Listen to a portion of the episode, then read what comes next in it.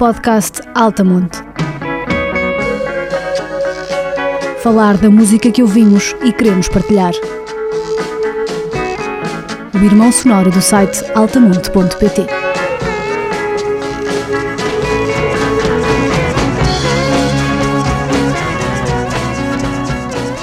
Olá, sejam bem-vindos a mais um episódio do podcast Altamonte.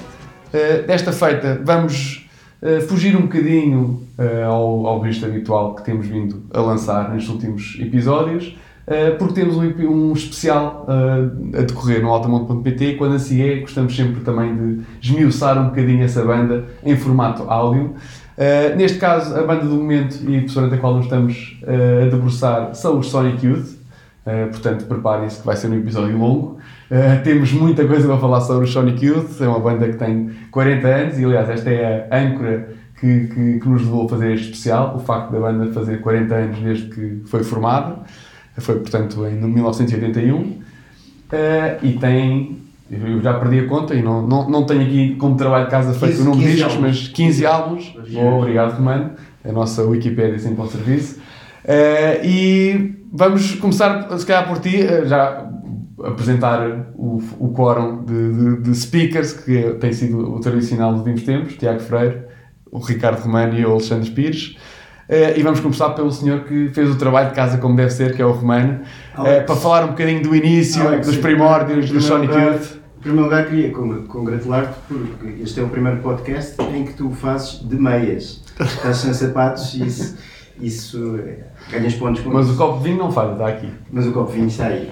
Um, ora bem, o Sonic Youth, essa banda gigante do, do indie rock, um, começou no início dos anos 80 em Nova York. Curiosamente, a, a maior parte de, dos, uh, dos membros integrantes vem, como muitas vezes acontece, de fora de Nova York, atraídos por, por, essa, por esse sítio mítico que é a Baixa, a Baixa de Nova York, com, com toda a história de rock and roll associado.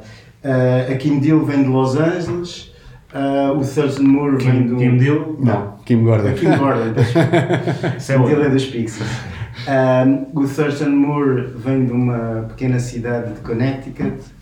Acho que o Lee Ronaldo vem de Nova York, mas dos subúrbios, de Long Island. Mas todos eles, uh, final dos anos 70, início dos anos 80, uh, vão para Nova York.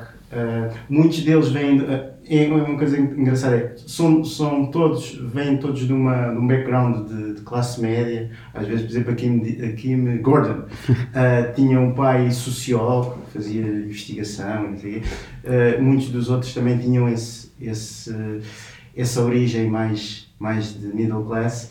Um, e vêm também de, de umas origens, muito, muitos deles ligados às escolas de artes. Têm, um, quer a, Kim Deal, especialmente a Kim Deal e o Lee Ronaldo, a Kim Gordon e o Lee Ronaldo, um, uh, frequentaram mesmo escolas de artes e sempre tiveram um grande interesse pelas, pelas artes plásticas, vanguardistas, em que na, na Baixa de Nova York fervilhavam.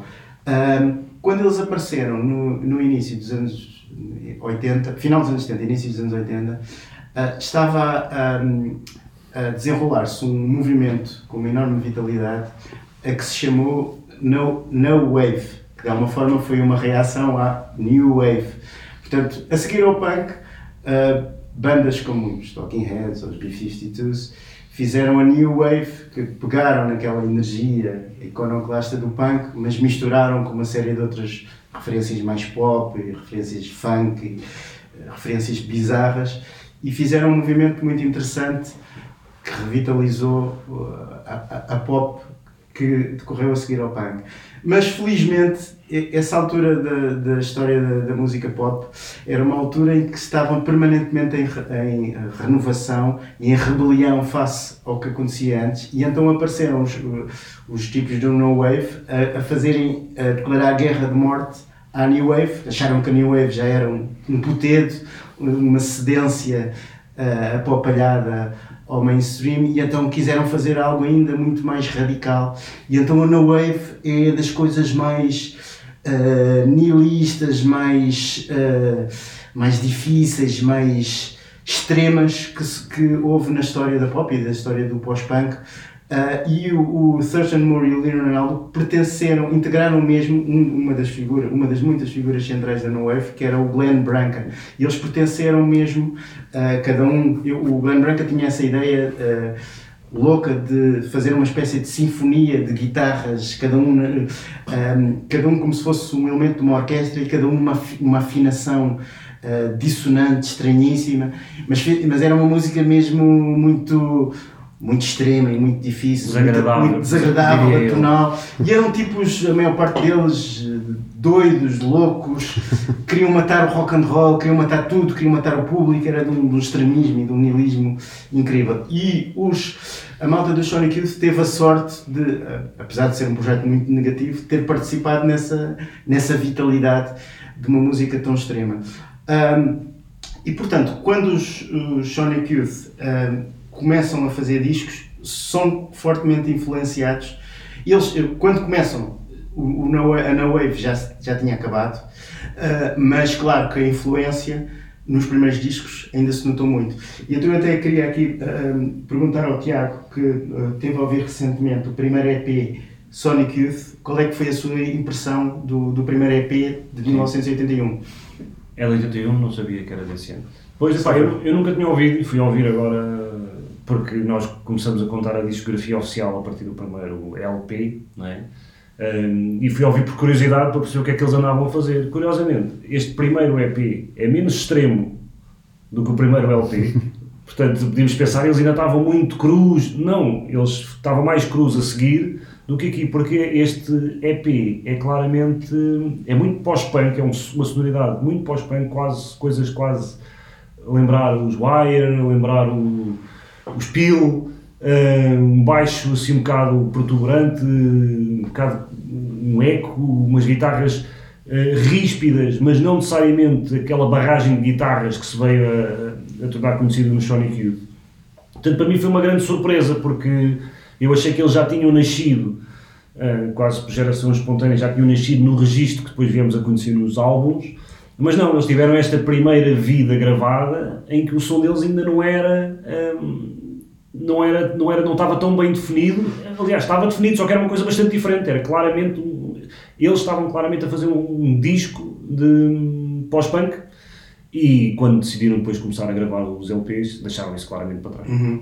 Talvez seja então uh, um disco mais incaracterístico, mas uh, mesmo assim é um disco apenas um EP com apenas 5 canções eu gostava de sublinhar uma canção que eu gosto muito e que mostra já uh, como eles iriam ser maiores e inspirados mais tarde, que é o I Dream Time Dream, can cantado pela Kim Gordon, e que é, e que é muito bonito. Depois uh, seguiu-se o primeiro disco propriamente dito. Que também não é bem um disco, não é? Porque é uma mistura de coisas, não é? Exatamente. Uh, é uma confusão. Na versão, na versão em CD, uh, uh, fica a versão já meio canonizada. É oficial. Uh, meio assim. oficial uh, integra-se uh, o, o, primeiro álbum Confusion is Next com e Sex, um, e sex uh, com um, um EP, o EP Kill Your Idols. é um disco, vamos, vamos agora falar neste, neste conjunto. é se calhar o disco mais influenciado pela No Wave, é um disco muito industrial, sujo, em que as guitarras já têm aqui uma das imagens de marca que são as, as, as, afinações alternativas, mas em que as texturas são muito metálicas, parece que, parece que as guitarras parecem martelos martelarem numa bigorna, assim muito industrial, faz um bocadinho lembrar os primeiros discos de Swans ou de Birthday Party ou assim. E portanto há aqui. Uh, o Tiago, num, numa das coisas que escreveu sobre o Sonic Youth, disse que a essência do que define o Sonic Youth é uma mistura entre melodia e estranheza sónica. Ora, nesta fase do Sonic Youth é sobretudo a estranheza sónica que emerge. A parte da melodia é sabotada, uh, provavelmente mesmo porque era essa a intenção, porque provavelmente já tinham essa. Uh, já tinham essa imaginação melódica em potencial, mas recusaram porque ainda, eh, recusaram e ainda estavam muito eu influenciadas. Acho, eu, eu, acho que tu tens alguma razão quando falas, não tinha pensado nisso nos Swans, lembra? Um, e depois já é assim, nós, eles não sabiam tocar nada de jeito, é? nessa altura. Um, também, se calhar, não é fácil estares a escrever grandes canções ou melodias, mesmo que os quisesses, tu ainda não tinhas, não tinhas mãozinhas para isso, não é? Aquilo que para mim de facto é agressivo, é escuro a própria capa, é assim um desenho feioso, é uma coisa assim mesmo. Muito, preto e branco. É muito aquela estética alternativa, hardcore, uh, mas aquilo que, talvez indica um bocadinho que eles não eram só mais uma banda dessas, é que eles. Esse não é um disco necessariamente de canções muito rápidas, tem algumas canções arrastadas Portanto, é um industrial, mas é um industrial arrastado, que é curioso, não é? E que vai criando ambientes. Tensão, uma tensão crescente. Uma tensão. Muita repetição por trás, é, né? E, exatamente, e com, com, com umas letras muito sincopadas, mas lentas, e a repetir, a repetir, e isso cria um certo mantra. Portanto, é um disco interessante, não sendo todo o disco mais satisfatório sim, sim. deles, mas tem sinais de que eles tinham ideias e uma personalidade, não é? Sem dúvida. E eu queria destacar a, a versão que eles fazem do I Wanna Be a Dog dos Stooges, esse grande clássico. Eu, curiosamente, eu conheci a primeira versão, ainda não conhecia os Stooges quando era miúdo e ouvia Sonic Youth, uh, cantado pela Kim Gordon.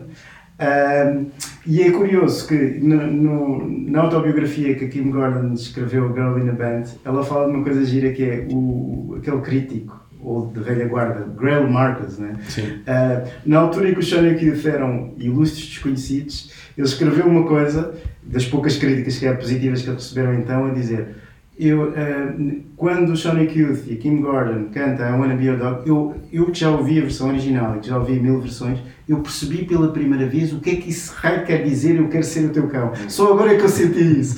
E achei engraçado então essa essa sagacidade crítica de, de, de Gail Marcus, porque antes de todos os outros percebeu.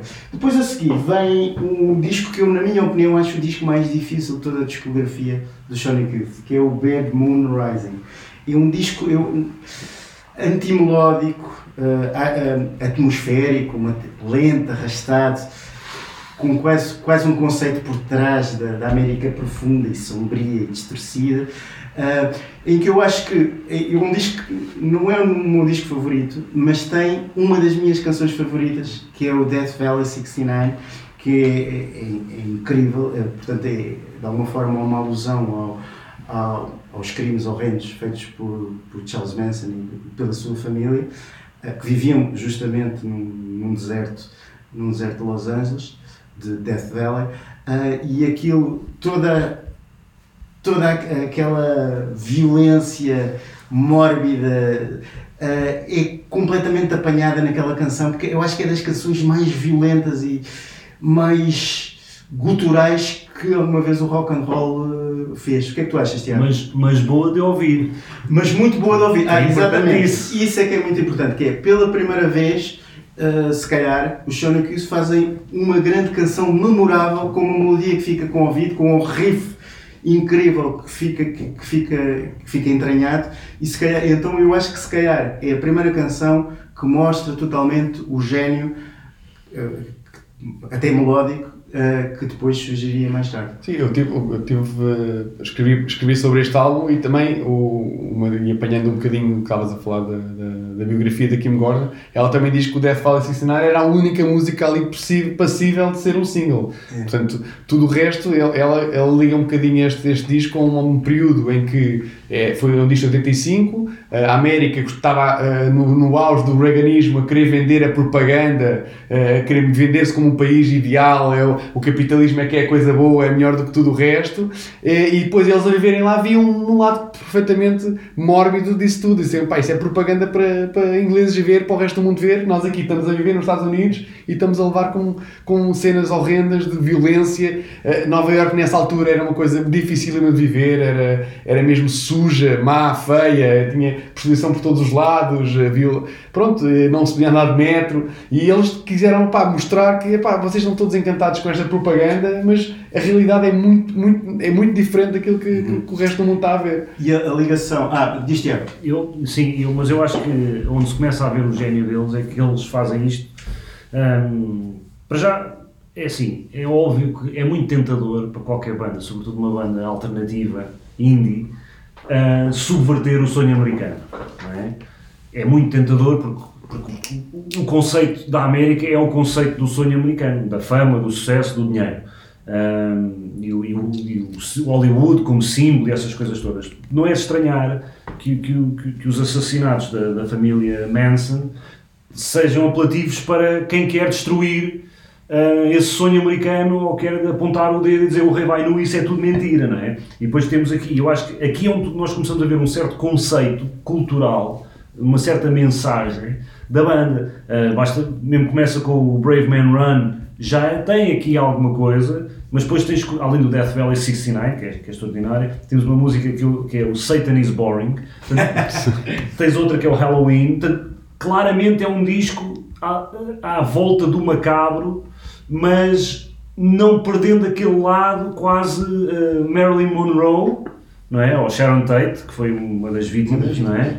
Uh, mas com o macabro mesmo ao lado, não é? É, é, é Marilyn Monroe com o machado enterrado na cabeça, não é? E, eles, e é essa junção desses dois elementos que torna este disco interessante. Um, e eu concordo contigo, é um disco difícil, mais difícil do que eu imaginava, do que eu me lembrava, é? porque agora fui voltar a ouvir, e é engraçado, tantos anos depois, eu ouço como tu, Sonic Youth há muitos anos, ouvi estes discos todos há 500 anos, e agora fui voltar a ouvi-los para me preparar outra vez melhor, e fiquei com uma opinião diferente sobre muitos deles. E este disco é mais difícil do que eu me lembrava. Não sei se eu era mais resistente na altura. Mas, mas é um disco mais difícil. Mas é o primeiro onde tu vês, apesar dessa estranheza, e não tem singles, ou tem o Death Valley 69, que é um grande single indie alternativo, mas é o primeiro onde tu notas uma identidade coletiva, uma coisa coesa. Este é um disco Sonic Youth. Não é uma experiência, não é um EP, não é uma coisa como os temas gravados ao vivo, não.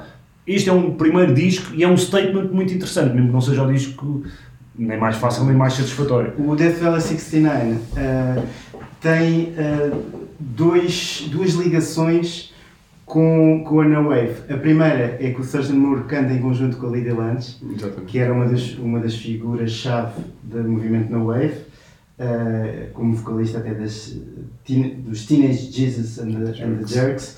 Uh, a outra é que é realizada por um.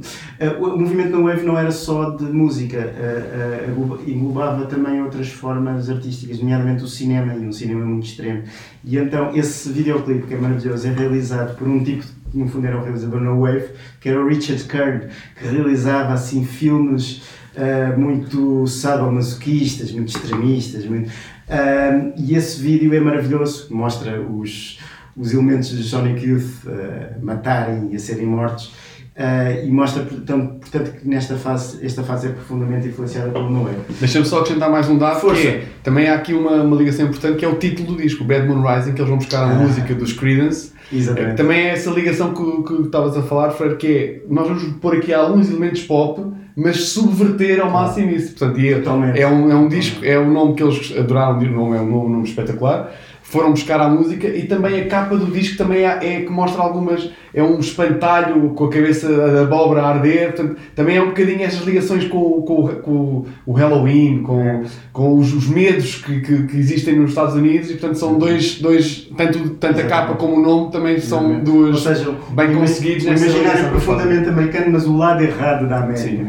e pronto, é só, era só isto para passarmos ao próximo depois, para... a, a seguir começa o que eu considero um, a fase mais inspirada do Sonic Youth. O período imperial. O, o, período imperial dos anos 80, que são três discos absolutamente perfeitos, que é o, o, o Evil, o Sister e o Daydream Nation.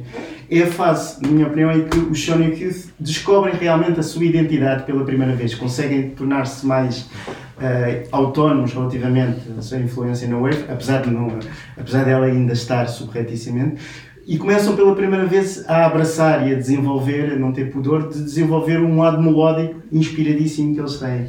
E então essa síntese entre riqueza, imaginação melódica e bizarria, uh, bizarria tonal, de ruído, de feedback, um, no fundo é essa a essência do Sonic. Quando nós pensamos no Sonic Youth, é essa mistura e São essa tensão. São esses dois lados que os fazem. São esses dois lados. Para mim, sei que não é a opinião do Tiago, o Tiago já, já vai uh, falar da sua. Para mim, o Evil é o meu disco favorito de Sonic Youth. É, é um disco gótico, noir, um, muito melancólico. Tem também esse lado, um, esse lado sombrio de alguma ligação. Uh, tem esse fascínio pela, pela morbidez, pelo crime, mas de uma forma muito, muito misteriosa e langorosa. Até quase, há quase um elemento de psicadélico, mas completamente original, porque não se recorre nada à linguagem do psicadelismo dos anos 60, é uma linguagem totalmente nova. Porque é um, é um psicadelismo ultra-urbano. O que não é normal no psicadelismo. Exatamente, nunca tinha pensado nisso. É, é, é, é onírico, mas urbano é, sonha, é, é, sonhador, é negro, portanto, se é psicadelismo, é mais bad trip uhum. do que uma boa trip, uh, mas é profundamente poético e melancólico. Eu adoro, eu adoro esta fase. Uh, e, e, e, adoro, há, há uma, quando nós pensamos no Sonic Youth, há sempre duas partes fundamentais e, que, e nenhuma é superior à outra, que é a parte cantada da canção propriamente dita, vamos lá, ver, vamos lá dizer assim, e depois os trechos instrumentais. Ora, os trechos instrumentais em, uh, no Evil e no Caesar e no Daydream Nation são de uma beleza poética e são de uma fluidez, aquilo vai evoluindo assim sem cortes e vai que é maravilhoso. É, se calhar às vezes até supera mesmo a parte mais catchy original da parte cantada. Eu, acho maravilhoso. Uh, Tiago, tens uma opinião um bocadinho diferente. Este, sim, só, só para acrescentar, eu gosto, gosto do Evil, não é? Uh, agora lá está, também voltei a ouvir o Evil e eu tinha uma ideia mais romântica acerca do Evil. Na minha cabeça eu gostava mais do Evil do que gosto agora. Fui ouvi-lo e já me parece um disco que, que, é menos satisfatório do que eu tinha na, na, na, marcado na minha memória. Mas, portanto, isto, só para situar, este é um disco de 86. Este, não sei, tu sabrás, Ricardo, é o primeiro com o Steve Shelley ou não? Ah, exatamente. é muito isso, importante. É, isso é fundamental, fala sobre isso. Porque basicamente é aqui entra o Steve Shelley, eles despedem o anterior uh, baterista, baterista que, era mais fraquinho, que grava o Bad Moon Rising e tal. Um, aliás, ele é despedido e depois eles ficaram à racha que não tinham, convidaram-o para voltar e ele disse: Eu só volto se prometerem que não me despedem. Nunca mais. depois despediram o gajo outra vez. Uh, e, e portanto, quando chega o Steve Shelley, que já grava, já grava o, o Evil, é quando está reunido os quatro cavaleiros do Apocalipse, né? que é Thurston Moore guitarra, voz, uh, Lee Ronaldo, guitarra, alguma voz, Kim Gordon, baixo e voz, e o Steve Shelley na bateria. Portanto, isto é importante. E depois, é um grande baterista. É um grande baterista e muito importante um bocado, para dar um bocado também de estrutura ao caos uh, natural dos outros, sobretudo o, o Lee Ronaldo é um gajo que adora andar naquelas digressões maradas com a guitarra e é preciso alguém que meta um bocadinho de estrutura. A, a, a Kim é uma baixista razoável, mas não é nenhum portanto técnico. Não, e portanto isto acaba por cair, acaba por cair. E o Shelley também não é um tecnicamente não é um só que é um gajo muito criativo e fiável também para manter ali as coisas direitinhas. E, e exatamente pegando nessa brincadeira para já a capa do Evan também vai para o No Wave é uma capa muito negra de uma rapariga quase a querer arrancar-nos arrancar os olhos com as unhas é? muito visceral. Muito visceral mas a parte de trás, que é tão importante como a parte da frente, é os quatro da banda numa, numa, num fundo cor-de-rosa com um coração à volta. E depois nós vemos que temos as músicas, temos, temos várias músicas, mas depois temos Marilyn Moore, que é muito curioso, e temos Madonna, Shawn and Me. Ou seja, isto é claramente, e tens o Bubblegum, ou seja, mais uma vez são eles a brincar com o pop mainstream e a desconstruir o que são as ficções do pop mainstream e do que é ser sucedido e conhecido na América. Mas eu concordo contigo, é o disco onde eles, hum, talvez por estarem os quatro finalmente juntos, hum, dão um passo em frente em termos de maturidade, não é? Hum, e eu concordo contigo que é o início, talvez, da melhor fase deles. Não é o meu disco preferido do, do Sonic Youth, não está, eu há bocadinho fiz o meu top 4 e este não está lá, mas é um grande disco, sem dúvida. Tem, tem uma canção que é um dos hinos de Sonic Youth que é Express, Expressway to Your Skull, em que ele diz We Gonna Kill California Girls. Uh, que curiosamente o Neil Youngas uh, tinha uma, fez uma pequena digressão em conjunto com o Sonic Youth Uh, tinha uma grande admiração por, por esta E curiosamente a Kim Gordon é uma California Girl também. Exatamente, Portanto, é tem, assim. tem, esse, sim, tem, tem essa vertente também da Kim Gordon a, matar, a querer matar a, a cidade onde cresceu. Queres falar também um bocadinho sobre o Sister e pô, passando diretamente ao Day Dream Nation? Se calhar podemos falar, pronto, o Sister um, vem na mesma linha, é menos gótico, mas também tem muita melancolia. Tem uma, a primeira canção é linda de morrer, que é a Esquizofrénia, uh, muito melancólica. Uh, tem, só que é mais rasgado, mais apancalhado, tem várias canções mais a abrir, como a Catholic Block ou Serious Antiquity. Uh, é, é, é, uma das grandes obra, obras-primas do Sister. Tiago, o que é que tens a dizer? Pois, o, o Sister, que é de. 88.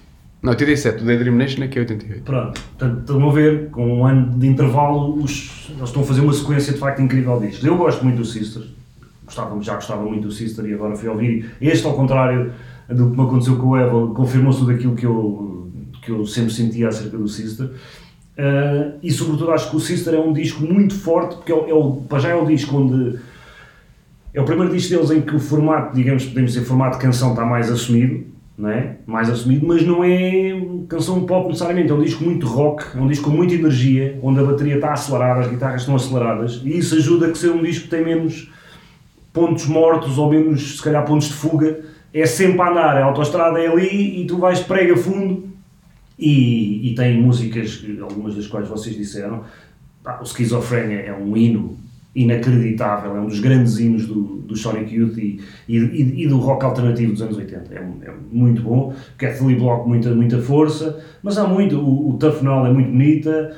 Hot Wire My Heart é um clássico rock. Um cover de pancalhada é? muito giro. Rock. Uh, e portanto é um dos meus discos preferidos. Este sim está no meu top 4 dos discos do Sonic Youth. Este Sister gosto muito. É. Depois chega-se o que é para muitos considerado, uh, e o Alex tem essa opinião, a grande obra-prima dos Sonic Youth, que é o Daydream Nation. É um disco original. Não, não só do Sonic Youth, uma das grandes ah, obras-primas de música. Exatamente, feitas. é quem considera o melhor disco de rock, de indie rock de, de sempre. Originalmente era um, é um disco duplo, portanto é um, é um, é um disco longo, com 70 e tal minutos, muitas canções. Portanto, eles estão uh, nitidamente num período muito fértil da sua criatividade, numa uma fase a White Album deles. Né? Uh, é um disco muito, muito cru, muito espontâneo, parece quase ao vivo. Uh, é um disco que tem, uh, enquanto o Evel e o Cícer eram muito concisos, são discos curtos, em que as canções muitas vezes não são demasiado longas, aqui é o contrário, são canções que se estendem no tempo, com, muitos, com muito espaço de improviso e com muito espaço de, de interlúdios instrumentais, às vezes meio marados. Uh, e pronto, é de facto um disco incrível. Uh, não é o meu favorito, mas talvez seja o meu terceiro favorito. Sei que o Alex tem uma consideração ainda maior que eu tenho. Não, eu ia, só, e já falámos também disto um bocadinho em off, que é o arranque deste disco é uma coisa inacreditável. As, as quatro primeiras músicas, Teenage Riot, Silver Rocket, The Sprawl e Cross the Breeze, Epá, é, é, tu estás ali. No prisoners. Epá, é mesmo.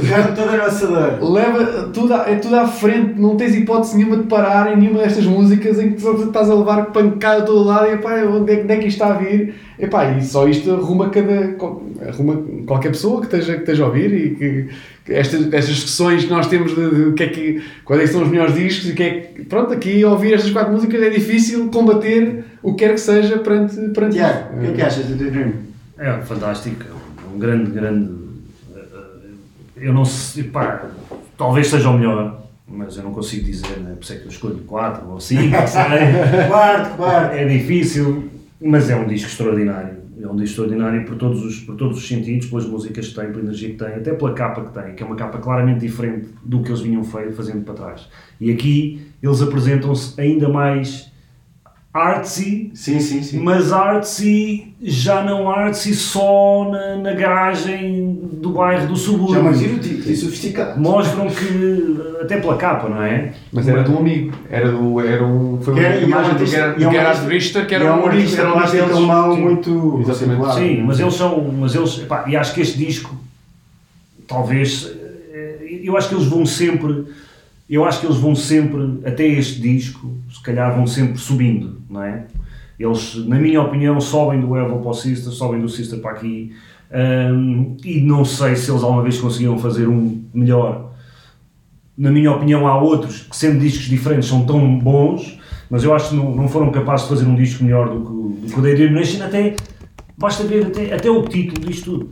Daydream Nation, mais uma vez, o conceito, mais uma vez o conceito, e eles juntam muito esta coisa, mesmo nos títulos das músicas, temos o Eric Strip, a, a, a trip do Eric, eles vão buscar as referências todas americanas dos anos 60, de, de, uh, do sonho americano, não, não só o sonho capitalista americano, mas o próprio sonho hippie americano, mas subvertem-o. Portanto, acho que é um objeto artístico extraordinário e o grande trunfo, tanto deste disco como do Sonic Youth, é isso, é conseguirem fazer statements artísticos extraordinários, mas que são bons e agradáveis, não é só uh, uma coisa conceptualmente, não é? Há uma coisa que eu, que eu queria perguntar. Muitas vezes este disco é lido como uma espécie de manifesto para a, a conquista de, do mainstream pelo rock alternativo, no sentido que o, o disco se chama Daydream Nation, portanto, uma nação sonhadora, né? e depois tem o Teenage Riot, portanto, a, a, um apelo, quase um hino dos adolescentes desta altura. Há aquela frase icónica no Teenage Riot que é só, só sai da cama se houver um teen, senão menos do que isso não vale a pena. A minha pergunta é, isto é só uma, ou seja, só depois, a, a posteriori, depois de ter acontecido o Nevermind e do Cobain reconhecer a sua influência, é que nós vemos, ah, olhamos para trás e estão aqui os sinais, ou de facto vocês acham que já havia aqui uma intenção uh, ideológica quase do Sonic Youth de desbravar, desbravar este acho, mundo? Eu acho que não, eu acho que não havia, porque se nós formos pensar bem, não, eu não estou a ver uma banda, posso estar enganado, mas não estou a lembrar agora, nenhuma banda tão estranha como a Sonic Youth tenha tido realmente um sucesso estrondoso nos anos 80. Não parece. Uma banda tão estranha, não, porque não é possível. Ou seja, eu acho que eles já tinham, eles nesta altura, claramente era uma banda estabelecida, era uma banda que já tinham algum buzz em Nova York, já davam, faziam algumas pequenas, pequenas digressões, mas faziam digressões, já vendiam discos no Reino Unido, uh, já eram falados nos Melody Makers e não sei o quê. Portanto, já eram alguém mas eu acho que eles. Isso basicamente era o, o que eles esperavam que seria o máximo que iriam atingir, era isso, não, é? não, não parece que eles estivessem nesse movimento de nós vamos deixar aqui a nossa marca, até porque o Sonic Youth, sendo muito marcados, lá está, por essa Nova York, eles tinham a base até em Jersey, não era em Nova York, não é? eles gravavam muitas vezes em uh, Hoboken e não sei o quê. Uh, eles muito marcados por esses anos, início dos anos 80 alternativo, eles tinham essas referências dos anos 60, eles não eram necessariamente porta-vozes de nenhuma geração, pareceu-me, não é? Eles eram. Hum, portanto, não acho, não acho que houvesse esse movimento e essa tentativa de. Até porque, se nós formos ver, nesta altura eles ainda não tinham assim tantas canções fortes que, lhes posso, que pudessem ter a pretensão de dizer: é pá, eu com estes 3 ou 4 hits eu vou ter um contrato do caraço. Não é verdade, eles tinham. Aí, chegam a este disco com talvez meia dúzia de canções muito fortes. Hum, Portanto, acho que não. Acho que estavam a fazer o seu caminho, mas não. Pronto, eh, eu acho que concordo contigo, não teriam essa intenção, mas o que é certo é que, pela forma como reinventaram as possibilidades da guitarra elétrica de uma forma como nunca antes, desde o Jimi Hendrix, se calhar, nunca antes tinha sido feito, e pela forma como se, uh, continuaram a tradição dos Velvet Underground, da noise pop, é? de, de integrar a melodia com com o ruído, acabaram realmente por ser muito importantes para, o, para a explosão do rock alternativo no início dos anos 90. Isso, isso sem dúvida, concordo inteiramente contigo. Por alguma razão, depois tu tens os, os que vêm a seguir, os heróis que vêm a seguir, sempre a puxar pelo Sonic Youth e a dizer a influência que eles foram. Foram muito influentes em todos os sentidos, tanto em termos estéticos, na música de guitarras, a mostrar as possibilidades, a mostrar que ruído e melodia não são incompatíveis Uh, podem até funcionar em conjunto. Cortam, é? cortam Porque tu não, ou tinhas uma banda muito abrasiva ou tinhas uma banda focada no formato de canção. Estes vêm dizer, epá, é possível fazer as duas coisas. Lá está. Eles sempre foram uma banda com estas nuances. Voltando atrás ao conceito, eu sei que estou farto de repetir a história do sonho americano, mas pervertido. E aqui também é, tens isto, mas não tens só isto. Isto, a luz e, a, e, a, e, o escuro têm que estar misturados, não é? Ou seja, uma banda que além do bom gosto é inteligente, não é? É claramente inteligente, com coisas para, para dizer e sempre foram artsy, não é? Eh, eles sempre foram artsy eh, e isso nem sempre funcionou a favor deles, mas deu-lhes uma personalidade única. Então agora quero uh, encerrar uh, o que eu considero então ser o período mais, mais inspirado do Sonic Youth, escolhendo esse hino do Cícero que, que abre o disco, que é o Schizophrenia, que é lindo morrer, começa com uma bateria solitária, que nós, como já conhecemos a, a, a melancolia que vem a seguir, logo começa aquela, aquele loop de bateria, já sentimos essa tristeza peganhenta e depois é, é, é, maravilhoso, tem também os três instrumentais poéticos, muito bonitos no meio. E, e depois, mais tarde, aparece a voz da, da Kim Deal, muito, muito sedutora e no ar. É maravilhosa. Ok, então vamos ouvir Esquizofrenia para fechar este blog. Já vai é longo, obrigado.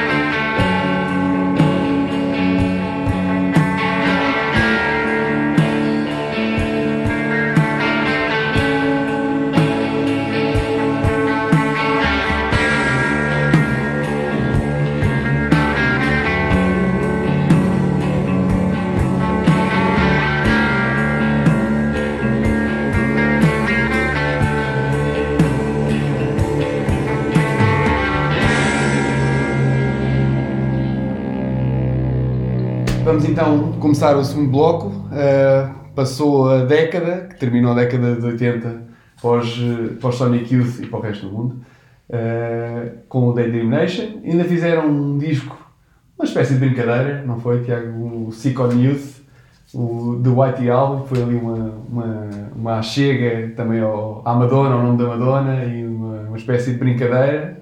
Uh, e depois muda a década, chega o 1990 e lançam Goo.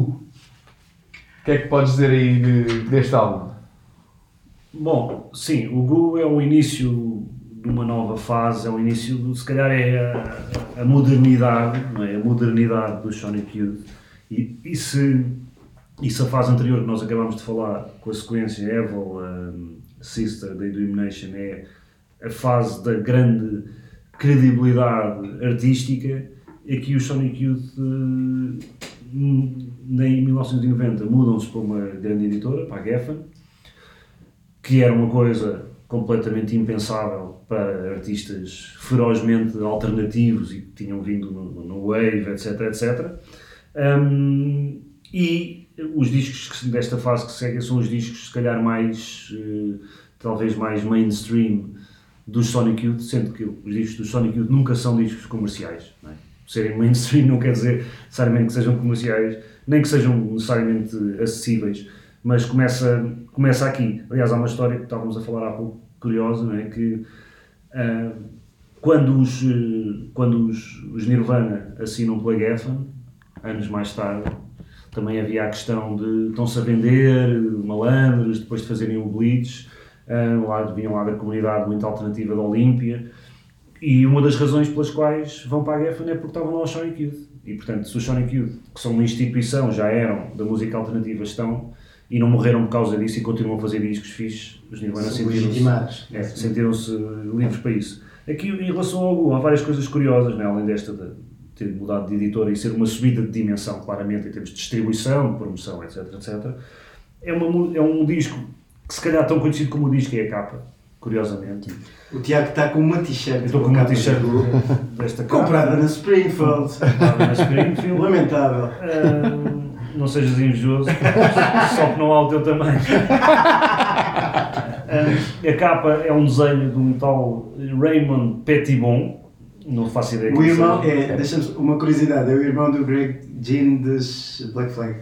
Pronto, e, a capa, e a capa ficou muito conhecida e tem, por exemplo, ah, uma coisa um bocadinho pouco, pouco, pouco habitual, não é? nos background vocals, né? nem nós sabíamos que os Sonic Youth tinham background vocals, é o Jay Massis dos Dinosaur Jr. em várias músicas e conta também com ah, uma participação curta, mas marcante, do Chuck D ah, no Cool Thing, na música. Portanto, já eles a também a cruzar com outro segmento urbano da música, neste caso o, o rap. Pá, e é um disco é um disco de rock and roll, claramente, eh, tal como o Sister também havia sido. Este é talvez mais, eventualmente mais simples do que o Sister, mas é um disco eh, onde já temos singles, acho que já podemos dizer isso, né? o Dirty Boots é um single, O cool.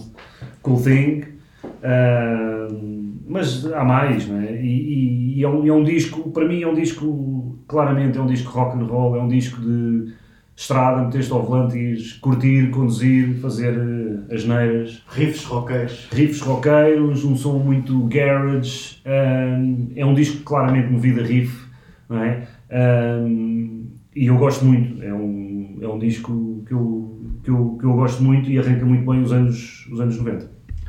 Eu acho eh, muito interessante eh, que uma banda tão underground, tão, tão indie, tão artística como o Sonic Youth eh, não tenha tido pudor algum de não só assinar com uma major, que para os moralistas do indie, como, como o Steve Albini, que eu odeio, era considerado uma, uma traição Uma heresia.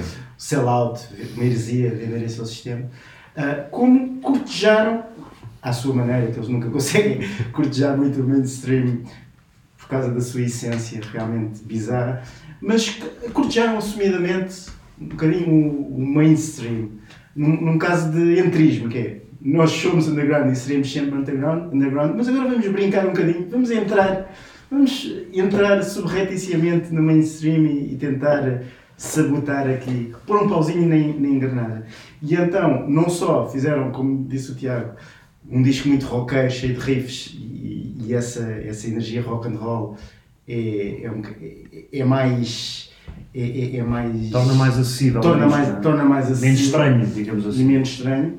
Ahm, como tiveram cuidado de fazer vídeos passáveis na MTV, ahm, como a Cool, cool Thing, que é uma canção, uma das maiores canções, na minha opinião, do Sonic Youth, é o Cool Thing, ahm, liderada, liderada pela Kim Gordon e não Kim Deal, como alguns de vós ah, tentam dizer. Ahm, e de facto é, é, um, é a forma deles. O que é curioso que de alguma, o 1990 é um ano muito giro, não é? Porque eh, Nevermind é de 91 e só explode no início de 92, mas em 90, a, a posteriori, nós conseguimos ver os sinais todos de, da aproximação de que, eh, vai rebentar um dica a qualquer momento. Claro. E aqui, uh, este é mais um desses exemplos, uh, porque o, o single, o videoclipe maravilhoso do, do Cool Thing um, passou, passou na MTV, teve rotação, está tá bem feito. Uh, a Kim Gordon até teve uh, a preocupação, talvez, até de exacerbar, de sublinhar o lado sensual dela, uh, sem pudor. Uh, numa, nu- quase numa estratégia de pá, não, vamos, vamos, vamos conquistar o mainstream. O- os malucos bizarros que passaram os anos 80 todos a partir pedra, eh, a, a vender miseravelmente, a não terem quase dinheiro nenhum, a, a andarem em carrinho- carripanas, a percorrer o país les a les para conseguirem sobreviver em carripanas miseráveis. Não, vamos agora uh, ver se é possível conquistar. E eu, acho, eu acho isso muito interessante numa banda tão intrinsecamente artística e underground e estranha e bizarra, não terem tido pudor moralista a, a Fugazi ou a, a- ou a Steve Albini. Não, vamos agora brincar ao mainstream durante um bocadinho. E eu acho isso muito interessante. Eu acho que os anos 90, esse, essa viragem, o Nevermind é um bocadinho o símbolo, né? é aquela coisa de. Só que às vezes fala-se da história do Nevermind ou do Grunge como. Epá, e de repente apareceu uma coisa vinda do nada. Não veio do nada.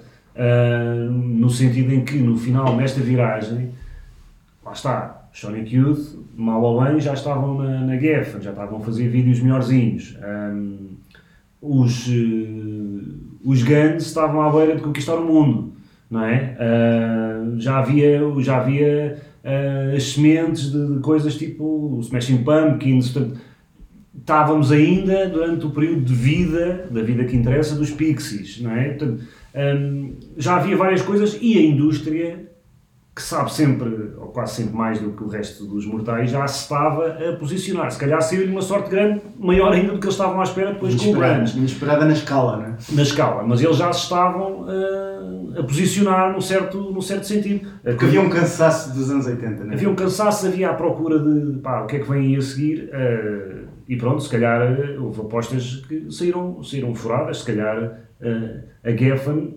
acredito eu, nunca foi à procura dos Sonic Youth para vender assim grande coisa. Eu acho que foi mais por uma questão de credibilidade, De credibilidade. dizer assim, pá, eu tenho estes Dá estatuto, não é? E se não tivessem os Sonic Youth, provavelmente não teriam tido os Nirvana. Portanto, essa busca de credibilidade funcionou Valeu em bem grande pena. Valeu bem a pena. para a Geffen. Foi uma estratégia interessante. Sim.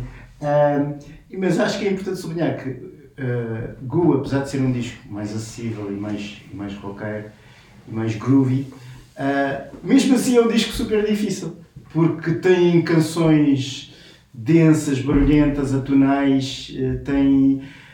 e portanto não é um sell-out descarado, obsceno. Não. É um disco a Sonic Youth com um vernizinho mais mainstream. Sim, eles mantiveram o que sempre foram, quer dizer, eles não, não foi aquilo, vamos fazer concessões que é para, para ver se chegamos a mais gente. Foi, vamos manter isto, vamos tentar pôr aqui um lado mais apelativo ah, às massas para, para que nos ouçam, pá, que é uma coisa que é perfeitamente legítima, não é? Nós queremos Sim, que, que, haja- que existam mais pessoas a ouvirem-nos, portanto, Em 92, vamos tentar eh, fazer aqui isto. an- an- Antes disso, eu, eu, eu discordo ti. Eu acho que o. Eu acho que o não é um disco difícil, na minha opinião. Acho que é um disco. Mas tem muitos devaneios de ruído. Tem, mas como tem ritmo, é um, é um disco que eu acho que para quem não conhece Sonic Youth pode ser uma boa porta de entrada, porque Sim, sim, o- sem dúvida. o ritmo ajuda muito a conquistar e tu ires andando, ah, não é como outros discos que eles têm que é só de vaneio, portanto eu não considero que seja um disco difícil. Eu acho, acho muito interessante, ah, apesar dos Sonic Youth serem tão, tão inventivos, tão imaginativos e tão, terem feito uma ruptura tão grande com, com a tradição que os antecederam, acho muito interessante também essa humildade que eles têm aqui de citarem os que vieram atrás. Porque muitos daqueles riffs rock and roll, Sim, sim. no fundo, são. Epá, não, nós apenas nos sentamos nos ombros dos gigantes que nos antecederam. Sim. E portanto, os Led Zeppelin, ou os Black Sabbath, ou os, Ra- ou os Ramones e os Clash se- fazem parte de nós. Sim, eu achei, e achei muito curioso esta história de convidar o Jay Massis para, para fazer uns backing vocals, é muito engraçado, não é? Porque de facto são duas, os Dinosaur Jr. são outra grande instituição do indie americano, outros que também nunca saíram particularmente da cepa torta, nunca foram estrondosos em termos de sucesso comercial, mas também já andavam lá há muito tempo. Agora fi- fizeste-me lembrar os Chutes apadrinharam uma série de bandas eh, Sim, sim. como os Pesticida e os Censurados. Eh, e eu, eu acho que os Sonic Youth fizeram um bocadinho a mesma coisa, Sim, sim. apadrinharem eh, os Dinosaur Jr., os Nirvana, acabaram por ser muito influentes. Sim, sim, sim. Sem dúvida. Sei-que-se, então, um grande disco, um dos discos mais conhecidos em 92, que é o Dirty. O que é que tens a dizer sobre ele? Sei que gostas muito deste disco, Tiago. Gosto muito do Dirty. Hum, eu acho que o Dirty é o. Pronto, o Dirty está no meu top discos de Sonic Youth, né? claramente. Hum, gosto muito, muito, muito do Dirty. É o disco Sonic Youth que eu mais ouvi na minha vida. Hum, e acho que foi pela primeira vez. Nós já falámos disto acerca de outras bandas. Há alturas em que a banda pode não estar a fazer nada de novo, mas finalmente o mundo girou para se encontrar com ela no momento certo. E acho que o Dirty é isso. Uh, o mundo estava preparado finalmente para ouvir o Sonic Youth e para perceber o que é que Sonic- Sonic Youth tinham para dizer. E há muitos casos disto, não é? Eu dou sempre o exemplo dos Pulp, não é? Que andavam desde os anos 80 a fazer coisas, mas só na altura do Britpop, só na altura. É, é, é que o Different Class e o Common People, tudo se conjuga para o mundo prestar atenção. E aqui é importante o timing, não é? 1992 é em plena explosão do grunge e mais do que o grunge, é em plena explosão da música alternativa, porque o grunge, a importância do grunge vai muito para além das bandas grunge, é? como nós já falámos em outros programas, Pá, é o facto de abrir os ouvidos para sons alternativos e pessoas que achavam que pá, isso é muito agressivo, de repente começaram a perceber, pá, isto pode ser estranho, mas já não é hum, alienígena para mim. Portanto, eu consigo ouvir e vou encontrar coisas. E, portanto, se- ali- eles gravam o, o Dirty, que sai em 92. Eles tinham andado, aliás, em digressão com, com os Nirvana, curiosamente. Hum, Uh, Alex, queres falar um bocadinho sobre este documentário? Sim, há exatamente essa digressão está documentada no documentário Dear Punk Rock, foi um documentário foi filmado por uh, David Mar Dave Markey, eh, que acompanhou toda esta turnê, portanto, e aos Nirvana, aos Sonic Youth, aos Dinosaur Jr., a Babes in Toyland, que andaram por, uh, pela Europa. Ramones, Os Ramones também, exatamente, também há músicas dos, dos Ramones. Eh, Quem são é- esses? Mas é, o, é, pronto, é a turnê que eles fizeram na Europa em 91, pá, quando ainda ninguém os conhecia muito bem. Se calhar o Sonic Youth. Já, já com os Nirvana a- a- com- no alinhamento a tocarem o Nevermind quando ainda não, não- ninguém conhecia. Exatamente, eles tocavam Smells Like Teen Spirit, Polly e coisas assim que, que ainda ninguém tinha ouvido sequer, sequer falar. E é um documentário engraçado por, por ver esta junção das bandas naquele momento em que estavam prestes a explodir. Que, quer dizer, os Sonic Youth já tinham, nesta altura, até mais, eh, mais arcabouço na Europa do que, do que os Nirvana, que eram os, os desconhecidos. Eh, e realmente foi um pouco, se calhar, um handover de dizer: pá, pronto, olha, nós, nós somos conhecidos, trazemos aqui estes gajos também que vão explodir. E... Havia sempre essa a generosidade acontecer. Sonic Youth, não é? Sim, sim, sim, sem dúvida. eh, e, e, e- este, o Dirty sai em 92, no meio desta explosão, de facto. hum, vão buscar o produtor do Nevermind e foram muito criticados por isso. Foram buscar o Butch Vig, que, que eu já disse isto e continuo a dizer, acho que o Butch é, é, é muito importante na carreira dos Nirvana. Acho que os Nirvana não, não seriam de todo tudo aquilo que vieram a ser não tivessem encontrado o Sr. Butch na altura da gravação do Nevermind, porque gravou, gravou aquilo de forma inacreditável. Agarrou em canções estrondosas e gravou-as da melhor forma que podia ter gravado para lhes dar o máximo impacto. Um, sem tornar aquilo comercial ou diluído, mas deu-lhe um kick extraordinário. E, e curiosamente, os Sonic Youth, eh, se já estavam a ser acusados de se vender, mais se vão vender quando vão buscar o Butch Vig, porque o Butch Vig não era um tipo particularmente. Ele era um gajo com alguma credibilidade indie, mas depois de ter gravado o Nevermind, havia malta que, inclusive o próprio Cobain, eh, dizer ah, o gajo torna as coisas demasiado limpinhas, etc, etc. E eles fazem o Dirty, curioso, não é? Limpinho, eles fazem o Dirty, que é um disco extraordinário. É um, dos meus discos preferidos. Gosto muito, muito, muito deste disco. E é um disco onde, de facto, nós podemos, aqui sim, mais até do que no Glue, acho que há uma certa tentativa de ver se é possível atingir o sucesso. Mas os Sonic Youth nunca foram desesperados. Nunca foram desesperados por isso. Nunca tiveram dispostos a o que for preciso para ser famoso ou bem-sucedido. Não. Eu acho é que eles chegaram a um ponto de dizer assim: será que nós, sendo quem somos, podemos ser bem-sucedidos com, pá, a editora certa, a máquina certa, a promoção certa, os vídeos certos e, obviamente, as músicas certas, mas sendo eles quem são? Hum, será que é possível? E acho que o Dirty é essa tentativa. Hum, e é um disco relativamente acessível, relativamente acessível, não é um disco muito estranho. Uh, é um disco de canções, claramente, assumidamente um disco de canções, mas são canções da Sonic Youth, portanto nunca são, a coisa nunca é bubblegum pop, como é óbvio, mas é um disco extraordinário e é um disco que, apesar de ser um disco que capta os ares do tempo, não é um disco datado. E isso é muito bom. Aliás, eu acho que quase nenhum disco do Sonic Youth é datado. Não, deve, não, não se nota aquelas produções manhosas que tu, tu vês lá, isto foi gravado naquela altura, não. E acho que é um disco muito bem gravado. O Butch Vig grava muito bem, no sentido de grava os sons como eles têm que ser gravados e mistura aquilo muito bem. Um, o disco que, até esta altura, na minha opinião, e, se- calhar da carreira toda deles, é o disco mais bem gravado em termos de trabalho de, de estúdio, mas é um disco que eh, o trabalho do Butch Vig resumiu-se um bocadinho a isso. Não, se, não, não, não foi um trabalho de produtor de o refrão não está bem, tens que pôr assim, e pá, eles não iam nessa. Yeah, queres contar aquele, aquele episódio do, do Jack que estava fora do sítio? Sim, é, é exemplificativo. Eu, eu, eu tenho isso no texto que está no altamonte.pt porque eu escrevi a crítica a este disco, em que eles estão a gravar e o Butch Vig manda parar e vira-se para o Thurston Moore e diz: Epá, oh, Thurston, está aí, um, está aí um zumbido que não faz parte do som. E era porque ele tinha aquilo mal ligado e o Thurston vira-se para ele: Não, mas faz parte do som. E isso diz, e continua. Portanto, isso diz tudo, mesmo nesta tentativa de, ok, vamos ver se, se isto vai dar, claramente a personalidade deles estava marcada. E depois tiveram um vídeo ótimo que passou muito na MTV, um vídeo do Spike Jones, ainda um par- Icónico icónico, para a nossa geração. um desconhecido que é o 100%, né, que é um primeiro single de avanço para este, para este Dirty, teve muita rotação na MTV, na altura em que a MTV, lá está, à boleia da explosão do- de música alternativa, tinha muita música alternativa a passar. Na MTV passava música. Quando, já passava música, depois passava muita música alternativa, que foi quando o alternativo faz o spillover para o, para o mainstream. Um, e eles, esse disco foi bem sucedido, foi bem sucedido. Não foi o Nevermind, mas praticamente nada foi o Nevermind, não, é?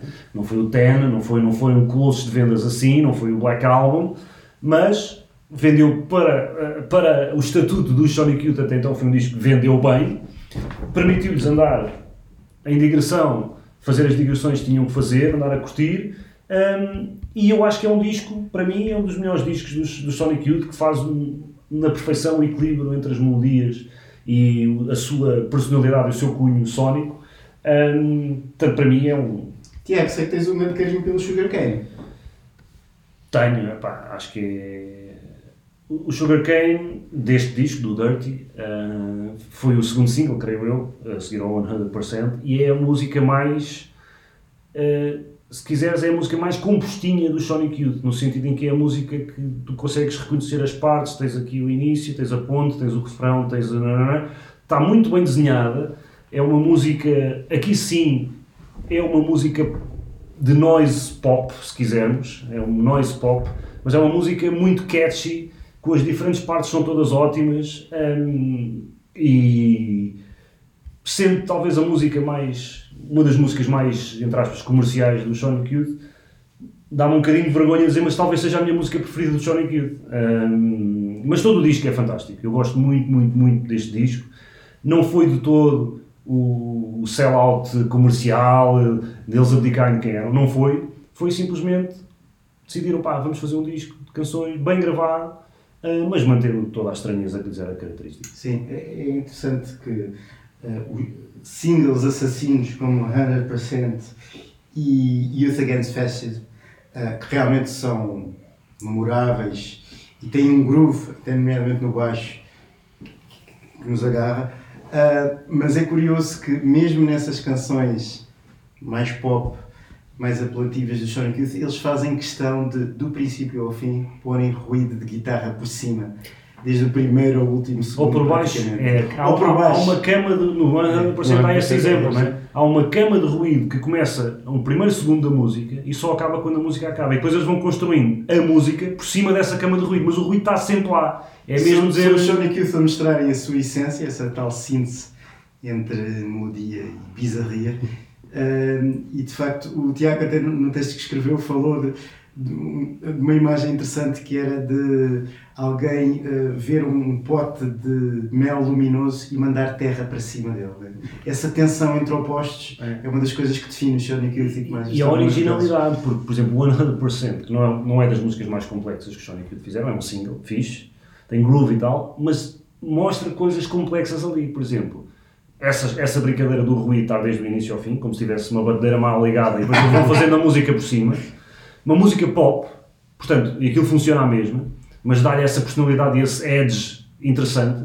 E depois há ali uma altura em que, se repararmos, é a altura que está criada para entrar o solo mas não entra solo nenhum. É o barulho, o ruído, na mesma, e eles torturam um bocadinho mais a guitarra, portanto, é um pseudo-solo, mas que no fundo é a cama de ruído que vem ao de cima ligeiramente, mas era, eles criam um espaço Sim, sim. típico para entrar ali o E há- solo, mas é. eles não vão para os E há um interlúdio maravilhoso que é. eh, há uma altura em que a música quase que para e eh, só aparece uma bateria e depois vai e depois vai-se somando instrumento a instrumento. Depois começa o baixo, distorcido, maravilhoso, e depois novamente. Mas essa era a altura, quando começa a acalmar, é a altura em que cria-se a respiração para entrar o solo, uma banda típica, não é? uns Guns, era, parecia o Celeste de Cartola.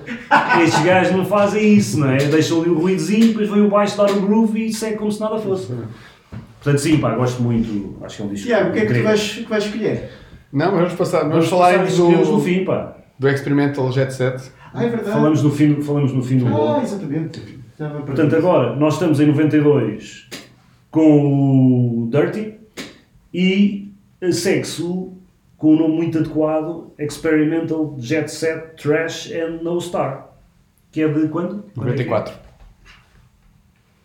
94? O Ahm, que é que tu achas, Ricardo? O que, eu- o que eu acho é que ah, os Sonic Youth cortejaram e namoraram com o mainstream durante estes dois grandes discos e depois fartaram-se. uh, Cobain ah, tinha morrido, ah, o grunge estava a definhar e eles acharam que então seria se calhar a boa altura para eles regressarem ao seu habitat natural, que é o, o underground, o indie O Noise Ah, Rock.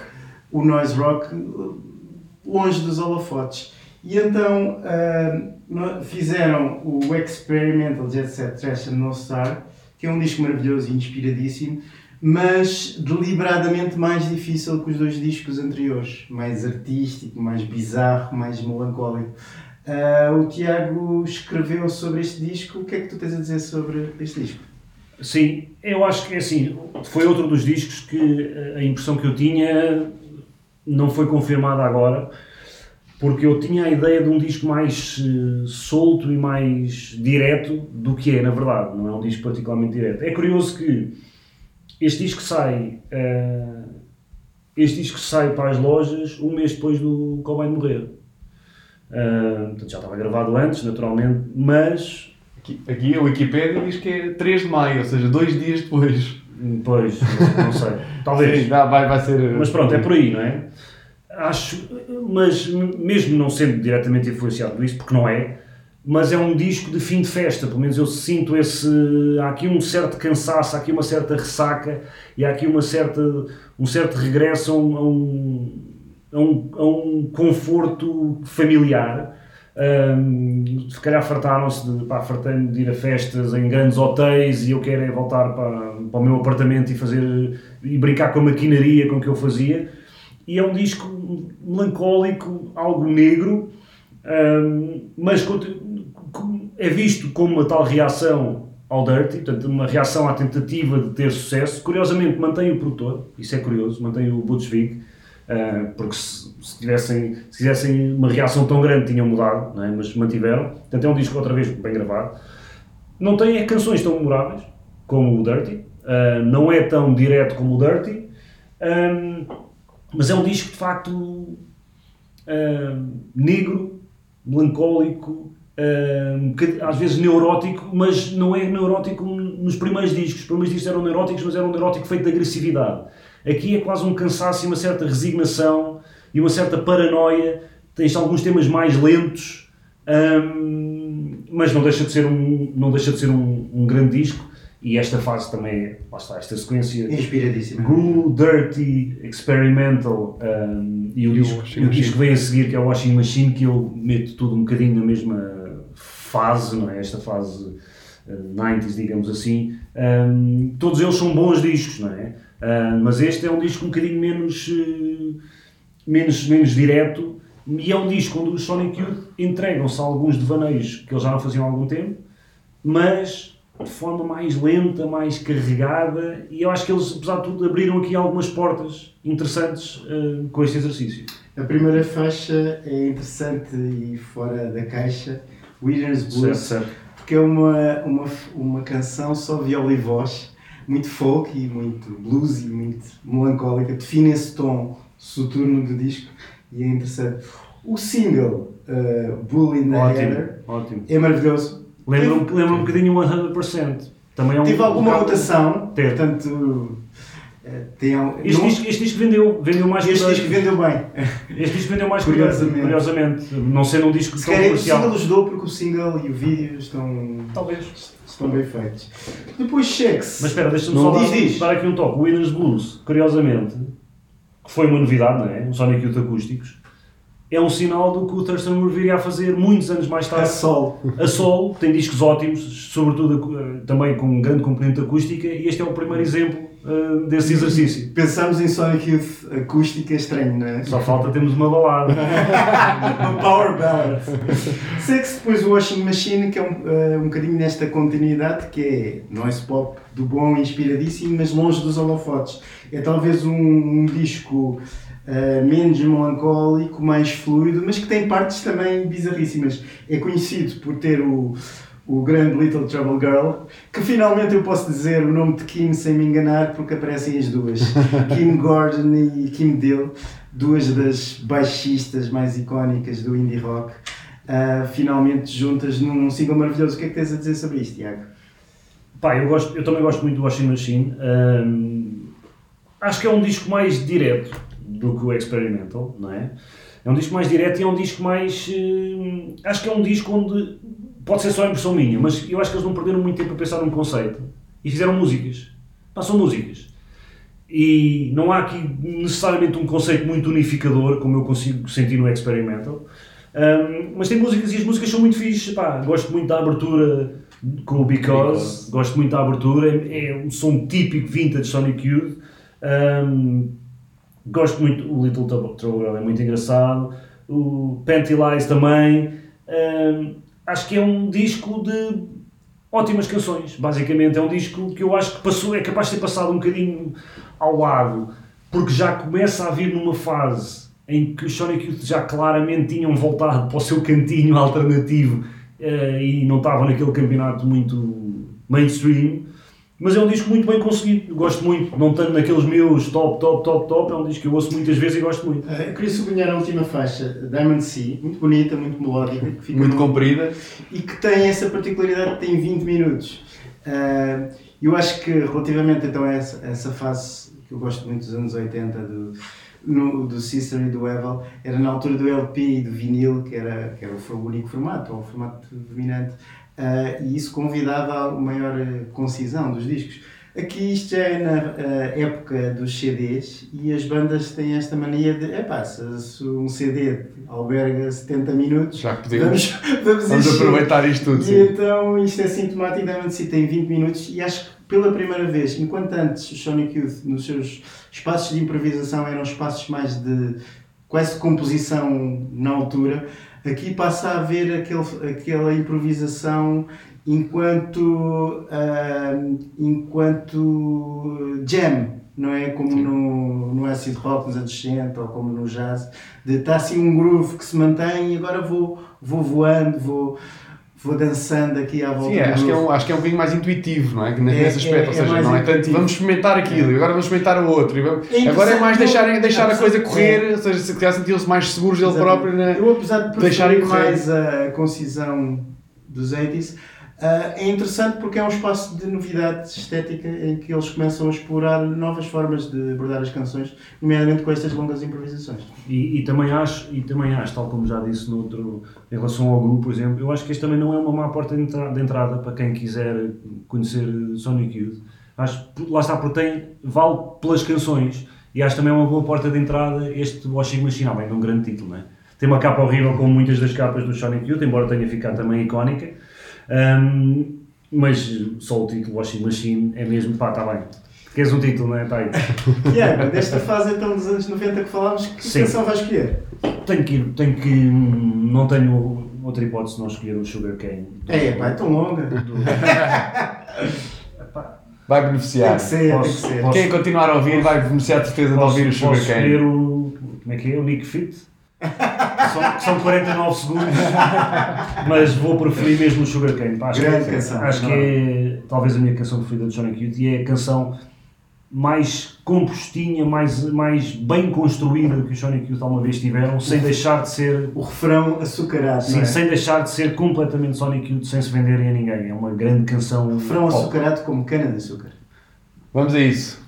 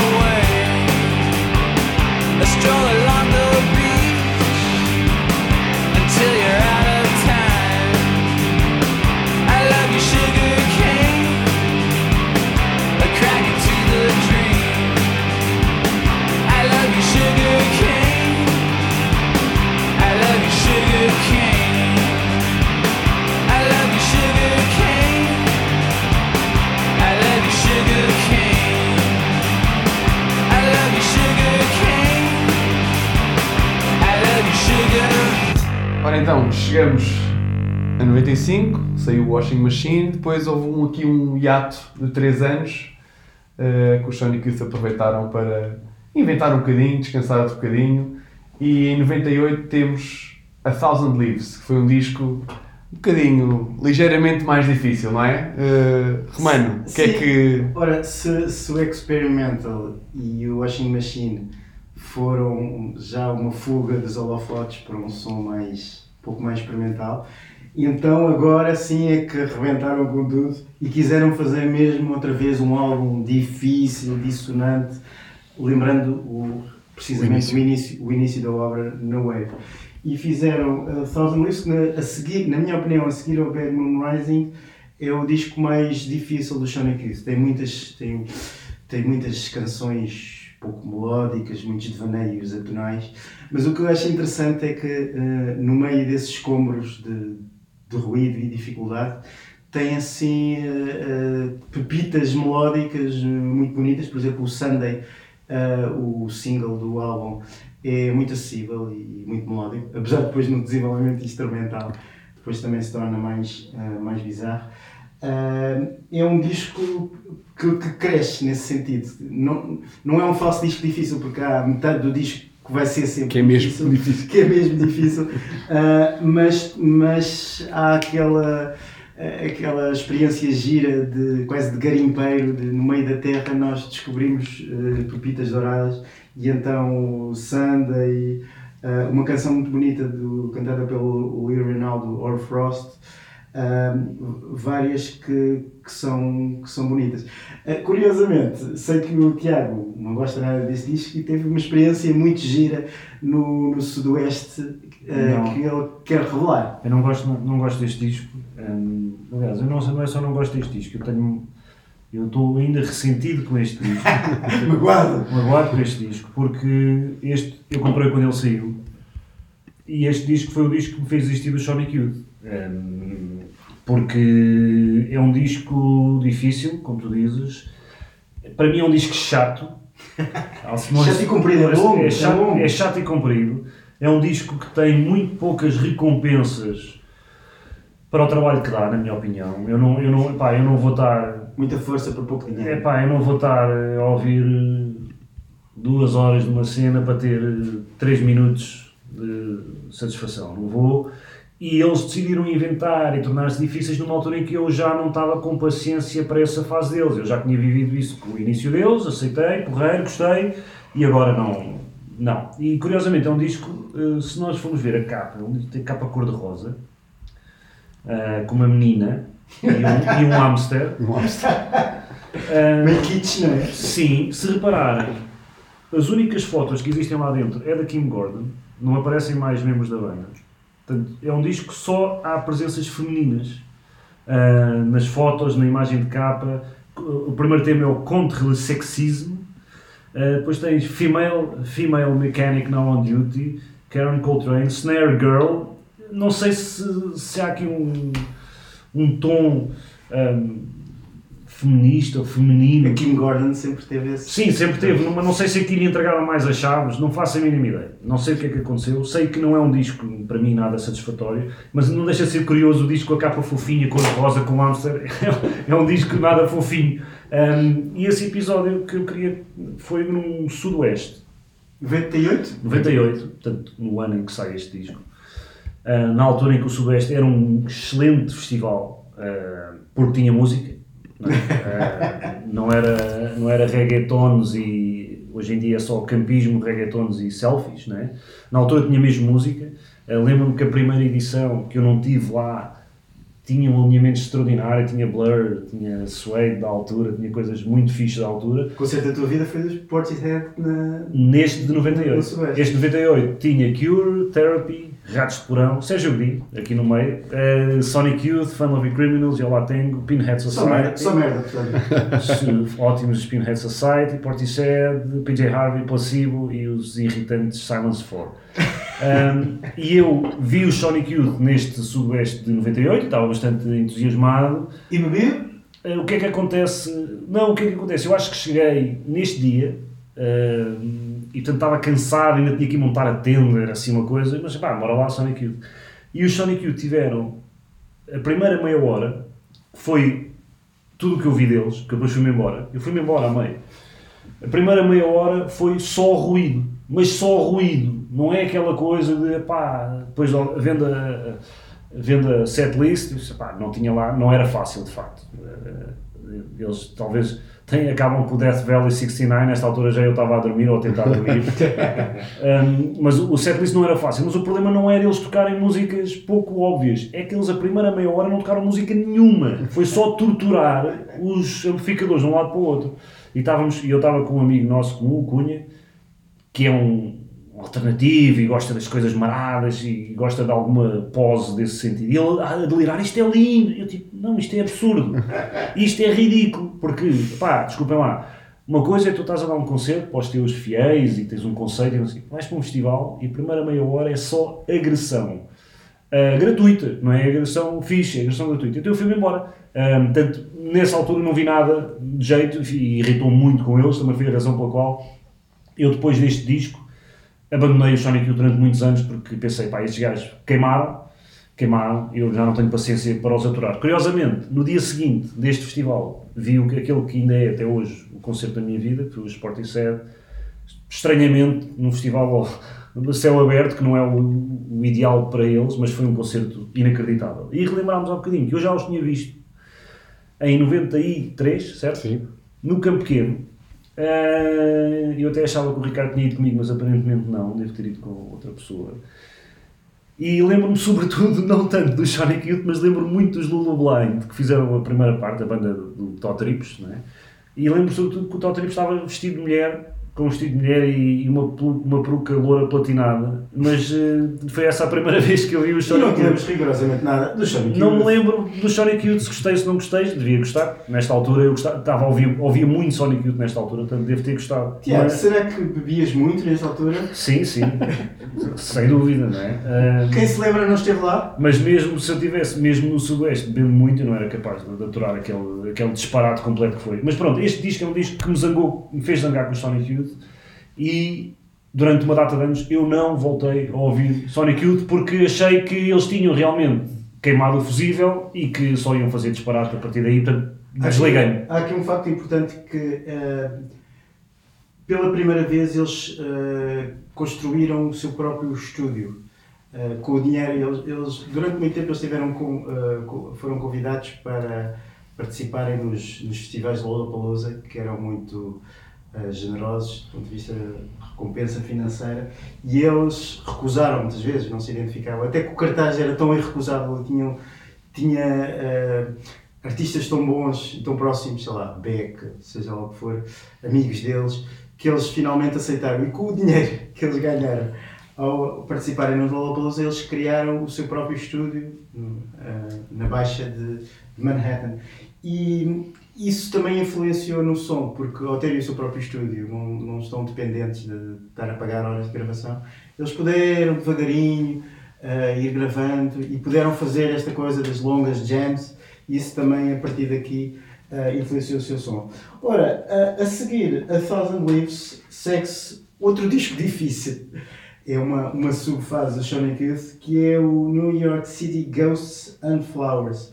É um disco muito contemplativo, tem muita spoken word, com poe- eh, sempre houve alguma poesia beatnik nos Sonic Youth, até muito pelo, eh, pelo Lee Ronaldo, eh, mas aqui eh, de uma forma mais acentuada. E é, é um disco que tem uma curiosidade que a Pitchfork deu uma classificação de 0.0 a este disco. Pitchfork a ser Pitchfork. A Pitchfork a ser Pitchfork tem sempre aquela pose de nós somos os fazedores de gostos e, portanto, até perante os, os monstros aclamados da, da crítica, nós ah, estamos acima e, portanto, Permitimos-nos fazer um permitimos statement. e eh, fazemos este- não é uma avaliação pura, há aqui um statement. Claro que é ridículo esse 0.0. Eu pessoalmente até gosto deste disco, não é um disco fácil, não é um disco muito melódico, mas tem, tem várias pérolas muito, muito bonitas. Mas, mas a Pitchfork não, não é só esse fenómeno, não é? que é um fenómeno de. Pitchfork sabe que é, um, que é um ator da cena, não é só um espectador da cena, não está ali só a avaliar os músicos, sabe que é um agente importante Exatamente. e quer ter também os seus statements artísticos, não produzindo arte, produzindo crítica, mas quer ter os seus statements artísticos. E depois não é só isso, nessa altura começou um movimento da Pitchfork, que na verdade dura até hoje, que é um certo movimento de uma certa obsessão com a novidade, portanto as coisas novas têm sempre mais valor do que as coisas antigas, e um certo, hum, e um certo paternalismo em relação ao rock hum, clássico, seja mesmo os Sonic não são necessariamente rock clássico, mas eh, música de guitarras a partir de um determinado momento começou a ter uma vida difícil na, na Pitchfork hum, porque não era cool, deixou de ser cool, Deixou de ser a cool thing. é, tornou-se, era quase como uma coisa do passado, uma coisa que era sempre vista como, ou como revivalista, ou como uma tentativa de se agarrar a uma coisa que tinha desaparecido, e portanto esse- essa nota teve um bocadinho desse. Mas, Mas acho, tarde- mas acho que para o Sonic Youth é, é uma medalha, portanto, que eles levam isso como uma medalha, Sim, perfeitamente. sempre me animaram olimpicamente para, para a espuma dos dias.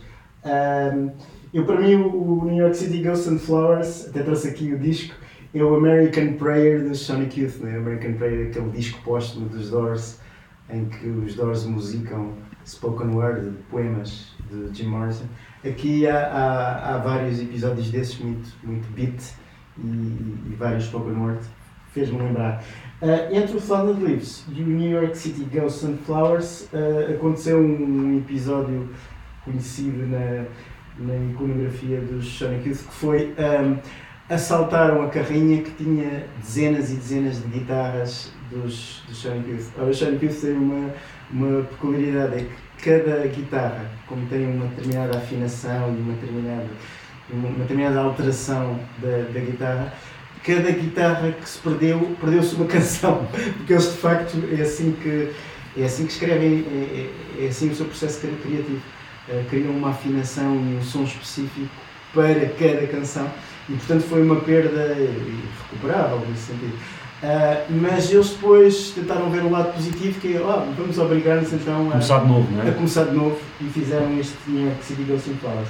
Depois começa uma nova, uma nova fase que eu acho que, que é a fase final, que começa no Murray Street e acaba no The Eternal, passando pelo Sonic Youth e Rather It, que é uma fase, vamos chamá-la de maturidade. Então regressa à canção, à melodia, tem sempre alguma, alguma bizarria sónica pelo meio, às vezes mais, às vezes menos. Eu acho que são quatro bons discos, só que falta alguma da irreverência e da chama original dos anos 80 e dos anos 90. Ahm, no- e, tem outra característica que é que, se- houve sempre uma evolução na- no virtuosismo técnico, no, ah, do- especialmente das guitarras gême- gêmeas do, do Lee Ronaldo e do Thurston Moore. Ah, na primeira fase na Wave eles não sabiam tocar, mas mesmo assim conseguiam ah, encontrar outras formas que não a da sua técnica para criar sons interessantes. Depois, a partir do Evel, passaram a saber, a saber tocar e foram crescendo. Ah, E eu acho que aqui há um novo salto qualitativo. A partir de Murray Street, eles passam a saber tocar muito bem. E então, ah, as canções são todas bonitas, ficam no ouvido ah, e têm sempre essa peculiaridade. Por exemplo, o Murray Street, que é um disco que a crítica gostou, ah, são sete canções com, com melodias cativantes mas em que eles rapidamente acabam a melodia e começam a desenvolver trechos instrumentais muito bonitos, muito elegantes, com um entrelaçar muito virtuoso e, muito harmonioso das, das duas guitarras, que de alguma forma me faz lembrar aqui uma referência que, eu- que eles, em particular Th- Thurston Moore, gostaram muito, que são os Television que tinham precisa justamente Uhum. essas duas guitarras que faziam um rendeado ah, muito elegante.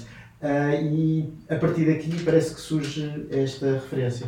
Ahm, Tiago, o que é que tu tens a dizer sobre esta última fase? Sim, eu, eu, eu conheço mal esta fase e, e voltando atrás, a culpa é do Thousand Leaves.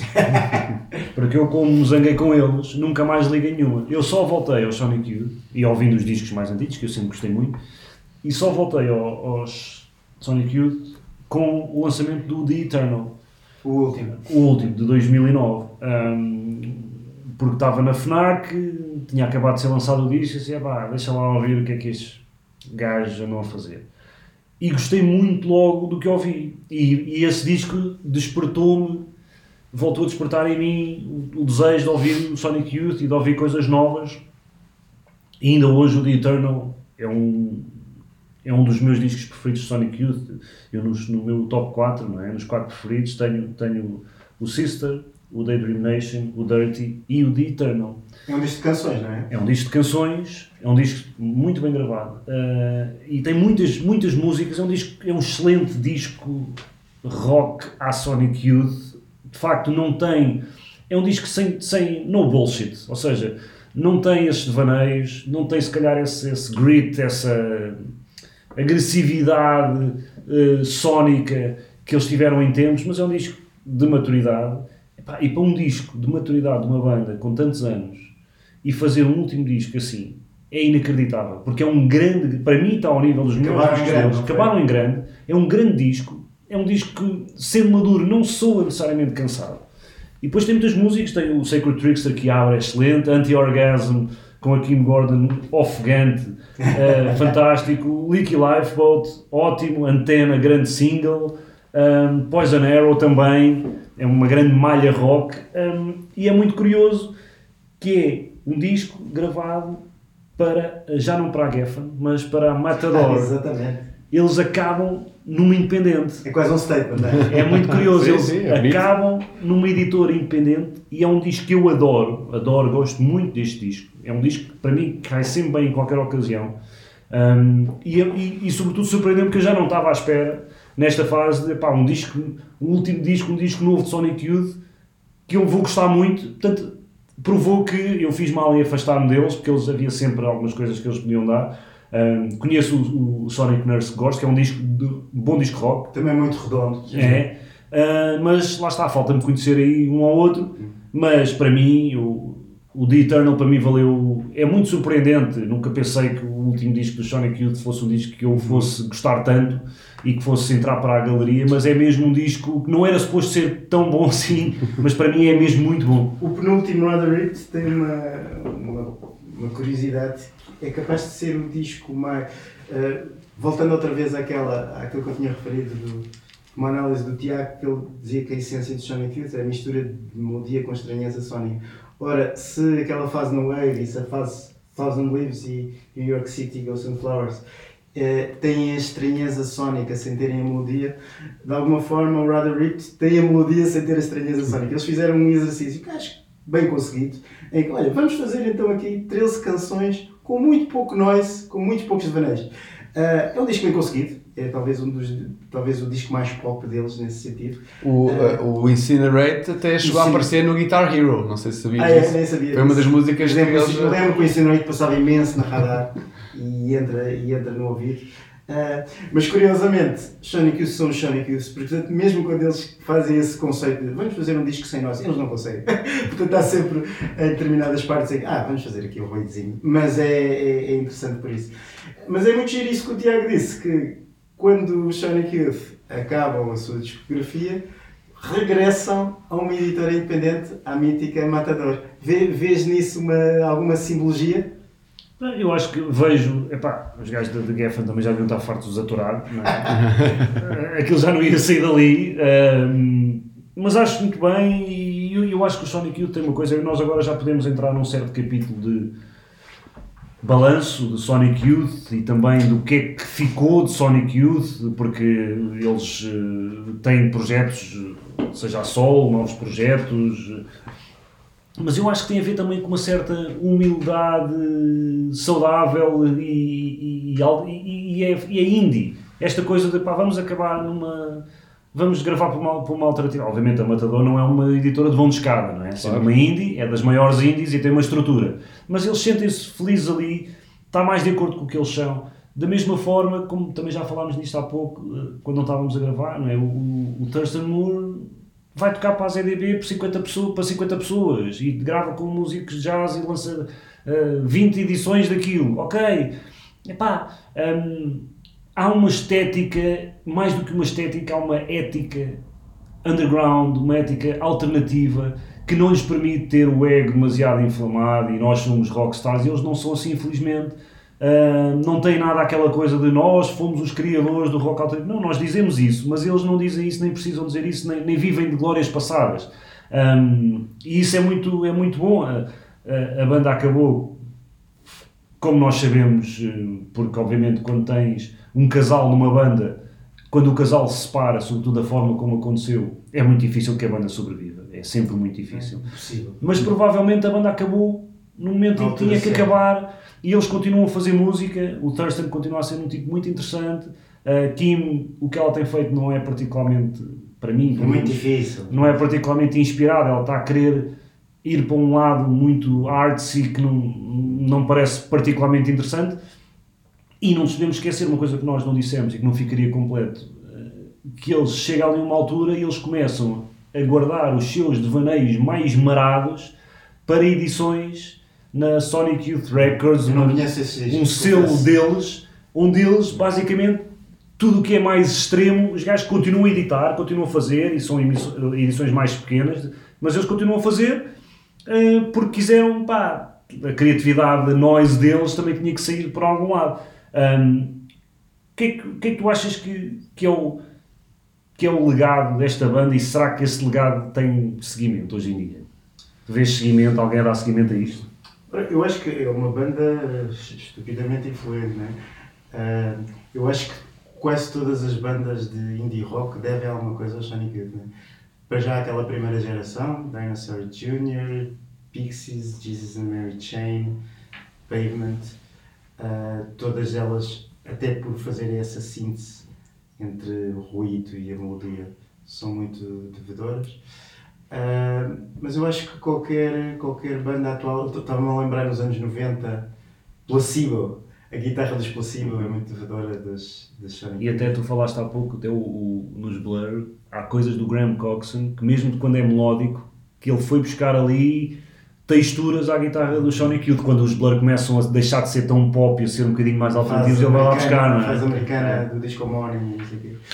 Ah, eu acho que muito do o chamado pós-rock, não é? portanto aquele rock ah, menos convencional, menos, menos centrado na canção e muito centrado na atmosfera Bem estruturado. e nas texturas, é, tem- é profundamente influenciado pelos, pelos Sonic Youth. Não sei, hoje em dia, que... Alex, tu que és um grande conhecedor do indie moderno. Não, eu acho que hoje em dia há algumas bandas que editaram este ano, como os Black Midi, como os Black Country New Road, que vão um bocadinho nessa, nessa pegada. Os Black Midi numa área mais experimental, ou seja, se calhar estão naquela fase inicial também e, e não têm canções como os Sonic Youth já têm hoje em dia, mas no início também não tinham, não é? Portanto, é muito experimental, é muito ligado ao jazz, assim, umas mudanças muito bruscas nas suas, nas suas O músicas. Spirit of the, Beehive, que já falámos O aqui, também, the tem- Beehive, também sim, devem alguma É verdade, coisa. sim, é? já falámos aqui noutro, noutro podcast. E os Black Country New Road, acho que também tem, tem- há uma ligação em mais. O Thurston Moore neste momento está a viver em Londres e não sei até que ponto é que a influência dele estar ali não, não, não terá mexido alguma coisa, porque realmente algumas bandas destas que estamos a falar têm saído ali de- de- de- do Reino Unido. Os Black Country Road editaram um grande disco este ano, que potencialmente poderá ser um dos, dos nossos discos do ano, e que vai buscar muito isto, ou seja, são músicas complexas, que acontece muita coisa em cada música, em cada 6, 7 minutos das músicas, eh, e que e tentam fazer canções e tentam, acho que são os verdadeiros herdeiros potenciais das, dos Sonic Youth que, que estão, que estão neste momento a fazer música. Eu acho, eu acho que há uma coisa muito sintomática que é, é uma banda, para uma banda que foi tão influente, tão influente, é difícil encontrar uma banda mais influente eh, do, que, do que o Sonic Youth. Só os Velvet, talvez. Que influenciaram o Sonic Youth. Uh, e os Television e essa malta. Um, mas para uma banda tão influente, não há nenhuma banda a soar a Sonic Youth, no sentido em que ninguém os consegue imitar. Inimitável. Eu não sei se, eu não sei se a malta não quer, eu diria que se calhar não é isso, Não consegue. mas a, a- Inimitável. a personalidade sonora do Sonic Youth é de tal forma única e marcante não há ninguém, nunca houve e não há ninguém a soar a Sonic Youth. Não é possível. Pode, encontras influências, óbvio, mas tu ouves uma música de Sonic Youth, tu sabes que é Sonic Youth, não pode ser de mais ninguém. Hum, por outro lado, há uma coisa que é que hoje em dia perdeu valor, mas que para a nossa geração tem muito valor, que é a parte da integridade, a parte da questão da postura indie, da postura alternativa, da postura de- do- dos valores, etc, etc. Hoje em dia, no mundo do streaming e do- e do YouTube, e dos cliques, e dos likes, e dos TikToks, já não é, é um, é um, digamos que é um valor hum, antiquado e já não é tão valorizado. Mas para qualquer pessoa com uma personalidade artística e com um respeito por uma certa integridade artística e um vou fazer como eu acho que deve ser, mesmo que agora seja demasiado experimental, mesmo que dê um passo maior que a perna, logo se vê, é uma coisa que os Sonic Youth respiram isso por todos os poros desde o início da carreira. Portanto, nem que seja por isso, eu diria que até, até nas artes plásticas, até, até nisso, os Sonic Youth são, são um exemplo. E eles gravaram, felizmente, muitos discos, 15. gravaram muitos discos muito bons e, portanto, ainda andam aí a fazer as suas coisas, mas têm as. eh, cumpriram o seu serviço muito bem, portanto, não, não temos direito de lhes exigir mais nada, já está muito bom. Eu ia, eu ia- foi, foi um, aqui um pensamento que me foi ocorrendo enquanto íamos gravando, que é, eu acho que eles foram uma banda sempre muito intuitiva, muito, a, a perceberem muito bem em, onde é que estavam e o que é que poderia vir aí mais à frente. E, e se, se formos buscar aqui algumas coisas que fomos falando, fomos, o, tu, tu falaste que o Experimental Jet Set nós, eh, tinha um ar de fim de festa e foi lançado, foi feito um bocadinho antes do Cobain morrer, ou seja, o fim de festa realmente vinha aí Sim, e eles sim. já estavam em, nessa intuição. Liam depressa, é? O, o NYC Ghosts and Flowers 2000, que é um álbum mais melancólico e ligado à, à cidade de Nova York, ou foi um ano antes do 11 de setembro, que realmente houve ali há qualquer coisa que Parece- nos parece que mudou parece- completamente Parece que adivinhavam o que iria paradigma. E, e há mais uma que eu, que eu apanhei aqui também, que, e, eu, e que tu também comentaste, Tiago, que foi o Thousand Leaves, que só há raparigas num, num lado, há o contra o sexismo, ou seja, havia- o Me Too também vinha a caminho, e havia ali uma vontade da Kim Gordon, e ela, E no livro dela também fala muito disto, que é, nisso. ela queria, queria mostrar epá, que havia uma, uma, uma, uma indústria que, tinha, que era muito virada para os homens e para a exploração de- das mulheres, epá, e ela sempre quis lutar contra isso queria- e demorou um bocadinho mais do que se calhar ela gostaria, mas, mas veio. Pronto. Sim, sim. Eu queria destacar também outra coisa. que Eu tenho uma enorme admiração por bandas como os Sonic Youth, os Schmitz e os Pixies. São três nomes que me vêm à cabeça. Que é bandas que, na linguagem do rock, que é um género muito antigo, não é? Vem dos anos 50, e que já se, já se experimentou milhares de coisas e tem o peso do legado, o peso do passado, que é um buraco negro incrível. Ah, e eles conseguiram, essas três bandas, sem mudar os instrumentos, porque usam sempre os instrumentos de sempre, que é um baixo, guitarras, bateria e voz, conseguiram essas três bandas reinventar totalmente a linguagem do rock, não é? com uma influência, as três bandas, incrível. E nesse sentido tem uma coisa que, eu, que, eu- que é algo que eu valorizo muito, que é não serem revivalistas, não serem nostálgicos. Eles são apaixonados pelo passado, por exemplo, o Thurston Moore é um grande colecionador de vinis, um grande conhecedor ah, de toda a discografia pop, mesmo a mais obscura. Ah, mas a melhor forma de respeitar os gigantes do passado é tentar pôr também algo de novo a circular. E foram isso que os Sonic Youth fizeram. Reinventaram profundamente a linguagem do indie rock. E portanto, estamos na hora do fecho, não é, Alex? E agora cabe-te a ti escolher um tema da, desta última fase. O que é que tu vais escolher? Vou, escolher do, do último disco, do Eternal, portanto, também tu, tu referiste que, que era um dos, dos teus preferidos, também é um dos meus preferidos. Foi um disco que eu ouvi no momento em que ele saiu e agarrou-me muito Foi ao concerto, disso. Não foi, Alex? Fui ao concerto da turnê, foi, foi no Coliseu, eh, uh, deram no Coliseu de Lisboa e no Coliseu do Porto, em 2010, uh, eh, e foi, foi um álbum que realmente me apanhou no momento. Eu, eu acho que nós na altura não votávamos discos dos anos, porque não, não havia alta monta ainda, mas para mim, se bem me recordo, foi um dos discos que eu mais ouvi no, no ano 2009, uh, eh, e houve muita coisa também. Eu também, nesse, eu nesse também. Ano. Uh, e portanto vou escolher o Poison Arrow, que é uma, uma grande música do disco, para, para fecharmos este, este episódio. É, portanto vamos terminar com esta seta envenenada de Sonic Youth. Obrigado por terem estado desse lado. Uh, voltem sempre para o próximo episódio, mas antes disso ainda temos este grande Poison Arrow dos grandes Sonic Youth.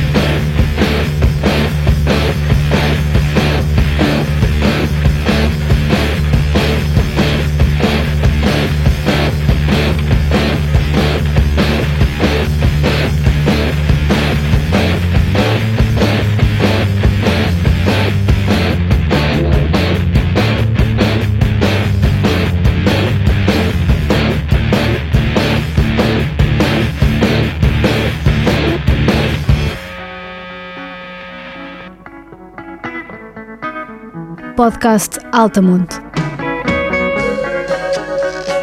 Falar da música que ouvimos e queremos partilhar. O irmão sonoro do site altamonte.pt.